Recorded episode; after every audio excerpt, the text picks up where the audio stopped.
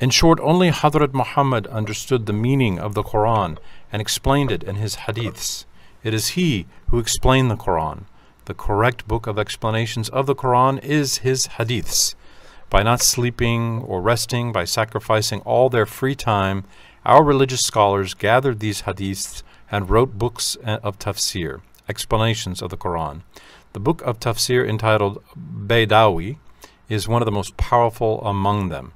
Baydawi was written by Qadi Abdullah bin Umar, rahmatullahi ta'ala, who passed away in 685 or 1286 of the Christian era in Tabriz. To understand even these books of tafsir, it is necessary to learn the 20 main branches of knowledge well by working ceaselessly for 30 years. There are 80 subdivisions that are the branches of these 20 main branches of knowledge. One of the main branches is the science of tafsir. These branches of knowledge had different savants and myriads of books. Various Arabic words that are used today have different meanings in the science of fiqh than from the meanings which they have in the science of tafsir. Even the same word conveys various meanings, depending on its place in the Quran and the particles it takes. The Quran's translations by those who do not know these vast branches of knowledge or made according to today, today's Arabic convey meanings far from the meanings in the Quran al-Karim. Everybody understands the hints, the meanings from the symbols in the Quran in proportion to the strength of his iman. Tafsir is not something done simply by writing or expressing in words. Tafsir is a radiance, nur, that occurs to the hearts of the great religious men. The books of tafsir are the keys to this radiance. As the jewels are revealed when you unlock the drawer with the key, in a similar way does a radiance occur to the heart by reading those tafsirs. Those who knew the 80 branches of knowledge well understood the tafsirs, and in order to explain them to religiously ignorant people as we are, they wrote thousands of books suitable for people of various categories. Valuable Turkish tafsirs such as Mawakib, Tabyan, Abulis are amongst them. Tabyan is a tafsir that was prepared in 1110 Hijri. The tafsir of Vehbi Effendi of Konya is a book of preaching. Since there are parts containing personal views in all those newly written books which are considered to be the most valuable, their harm is greater than their benefit to those who read them, especially those tafsirs and translations by enemies of Islam and by holders of bidat, which have been written to defile the meanings in the Quran al-Karim. These are very harmful. These are all poisonous. A number of doubts and objections arise when, within the young people who read these types of books. Besides, it is unsuitable for, those who, like us, have little religious knowledge to read tafsirs and hadiths to learn Islam. It causes one to lose one's iman if an ayat or hadith is misunderstood or doubted. A tafsir or hadith cannot be understood only by knowing Arabic. He who considers those who know Arabic as savants is wrong. In Beirut and in all other places, there are many priests who, whose native language is Arabic and who know Arabic literature well. Yet none of them understands Islam. In a dictionary they published in 1956 and entitled Al Munjid, they wrote Islamic names incorrectly.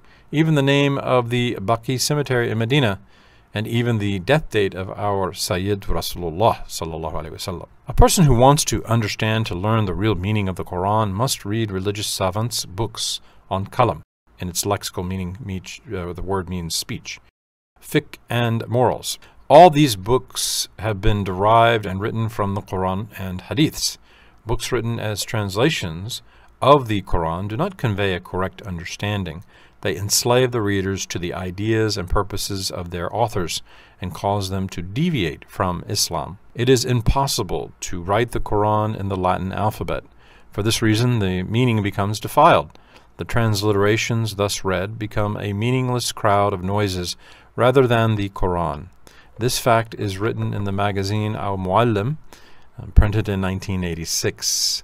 For example, Salat will be fasid unacceptable if one reads the word ihad as ihat. Today, it is seen that many people offer such defiled translations and books under the name of the Turkish Quran. These books of dubious origin are given to youngsters and distributed in villages. They say, the Arabic Quran is in a foreign language. Don't read it. Read this one, which is in our native language. When observed carefully, it is understood that many of those who say so do not perform namaz or fast, that they have dived into the harams and even into irreligiousness, and that they are bonded to Islam only in words. Why do these people sing and listen to Beethoven's symphonies, Mozart's Figaro, and Moliere's poems in German, Italian, and French on radios and in bars? Why don't they say, they're in foreign languages, we should sing them in pure Turkish? They do not translate those symphonies or com and comedies into Turkish, for they know that they cannot be properly translated into Turkish. Their nefses will not relish their Turkish versions. Their Turkish versions cannot be said to be Beethoven's or Chopin's work. Uh, by the same token, Muslims cannot enjoy these books as they enjoy the Quran. They cannot nourish their souls. The fact which we have stated above are written in the facts which we have stated above are written in a splendid style in the preface of the Turkish Ma'al of the Quran al-Karim, prepared and published in 1381 or 1961 of the Christian era by the Directory of Religious Affairs in Turkey. The Director of Religious Affairs, uh, H. Husni Erdem, the author of this preface, says, A book such as the Quran al-Karim, which has the Balaghati Illahi, or divine eloquence, and Ijazi Illahi, divine con conciseness, cannot be properly translated into any other language, Turkish or else. The explanations made under the light of former tafsirs may be called ma'al, explanations, rather than translations. It is not permissible to consider the words used to contain the meaning of the Quran al-Karim as equal to the Quran itself, or to recite these words in namaz, salat, or to use them to deduce hukm, judgments, without having first grasped the original properly. A translated version could never replace its, its uh, or original. There are expressions, words in the Quran al-Karim that have various meanings. In the process of translation, all the various meanings are reduced to one meaning, and it cannot be known whether this meaning is the meaning Allah Ta'ala is expressing, Muradi Ilahi. Therefore, one should not dare to call it the translation of the Quran. Translating the Quran, uh, the Quran al-Karim into another language and substituting the translated version of the Quran al-Karim are two different issues. It is written in the explanation after the preface of the book we have named in the previous paragraph. Quote, It is not permissible to translate this divine book, Quran, which is above mankind and a mujiz, a miracle, into Turkish properly. Therefore, the most correct way is perhaps to express in Turkish the meanings and ma'al, which is understood from the Arabic originals, instead of translating ayats word by word. In fact, it is not possible to translate the Nazm-i Jalil of the Quran and at the same time preserve its original ijaz and balaghat. But to translate it in the form of ma'al is possible. It is not possible to indicate the features of both languages in a translation from one language into another. The first translation of the Quran in Europe was rendered into Latin in 537, or 1141 of the Christian era. It was translated into Italian in 919 Hijri, or 1513 of the Christian era, into German into 1025 Hijri, or 1616 of the Christian era, into French in 1056 Hijri or 1647 of the Christian era, and finally into English in 1057 or 1648 Hijri. Today, there are about 30 translations in all these languages, but in these translations made by individuals with certain tendencies, there are many wrong interpretations and even purposeful errors. It is permissible to translate the Quran into other languages, uh, yet one cannot learn all the rules of the Islamic religion from a translation. There are also other rules which were determined through Hadith Sharifs, Ijma, and Qiyas. These are learned in detail from books of fiqh, which were written by the scholars of Ahl Sunnat. So highly esoteric are some teachings of the Quran al-Karim that their meanings have been comprehended only by our blessed Prophet, who in turn explained them to his Sahaba. His utterances explaining the Quran al-Karim are termed Hadithi Sharifs. Later, some new situations arose wherein Hadithi Sharifs were not clear enough so that people could decide on how to act. The blessed Sahaba delved deeper into the Hadithi Sharifs, spent sleepless nights in retrospect, and tried to do tried to the best of their abilities and energies eventually to reaching a common solution about each of such the of these problematic matters. So it goes without saying, however, that that unanimous solution was totally based on the facts they had learned from the Quran al-Karim and from the best of the entire creation, sallallahu alaihi wasallam, the Prophet, peace be upon him, and not on their personal views and opinions. This unanimity or consensus of the Sahaba is called ijma.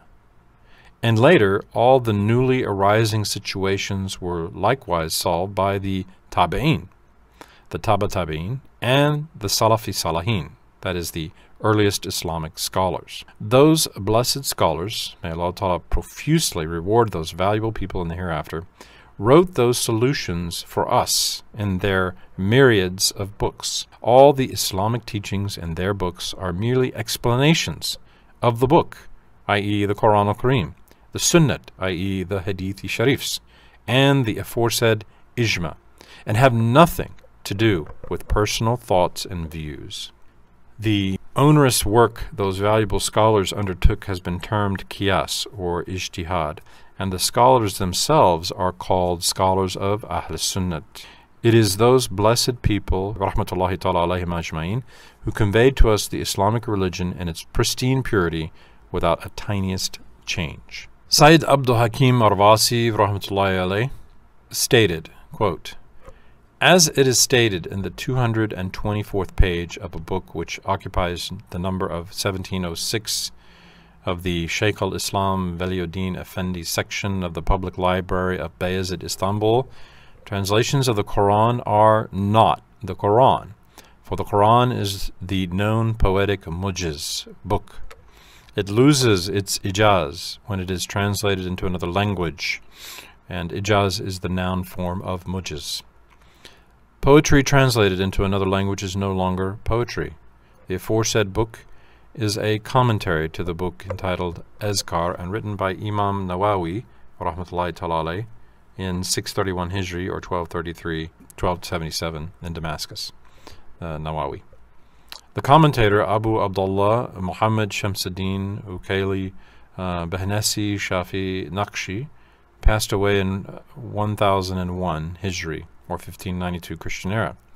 Uh, Behnes, which lends its name to the blessed scholar, is a township in central Egypt. Allah Ta'ala declares in the Quran al-Kareem, My book is in Arabic. He declares, I sent the Quran down to Hadrat Muhammad in the Arabic language. Then the totality of the words, letters, and meanings which Allah Ta'ala sent down through an angel is the Quran. The books that are not so cannot be called the Quran. He who calls these books the Quran will lose his iman. He will become a disbeliever. If it is translated into another language or even into Arabic, it is called an explanation of the Quran. Also, if one of its letters is changed, even without the meaning being defiled, it is not the Quran anymore. Moreover, if any change is made in reading it without any letter being changed, it is not called the Quran. This is written in Riyad un-Nasihin, the Quran, which follows the rules of Arabic grammar and which doesn't change the meaning, but which is unlike the one which was collected together by Hadr Uthman, is called Kira'at Ishaza. It is not permissible to read it during namaz or at any other place. It is a sin. A few of the Ashabi Kiram ta'ala anhum ajma'in recited the Kirat Ishaza, but there was no unanimity about this. It is not called Kira'at Ishaza to recite in a fashion in which none of the Ashabi Kiram is said to have recited. It is necessary to imprison or to thrash a person who recites it so. It is an act of disbelief to recite in a fashion in which none of the religious savants have recited, even if it does not defile the meaning or the words.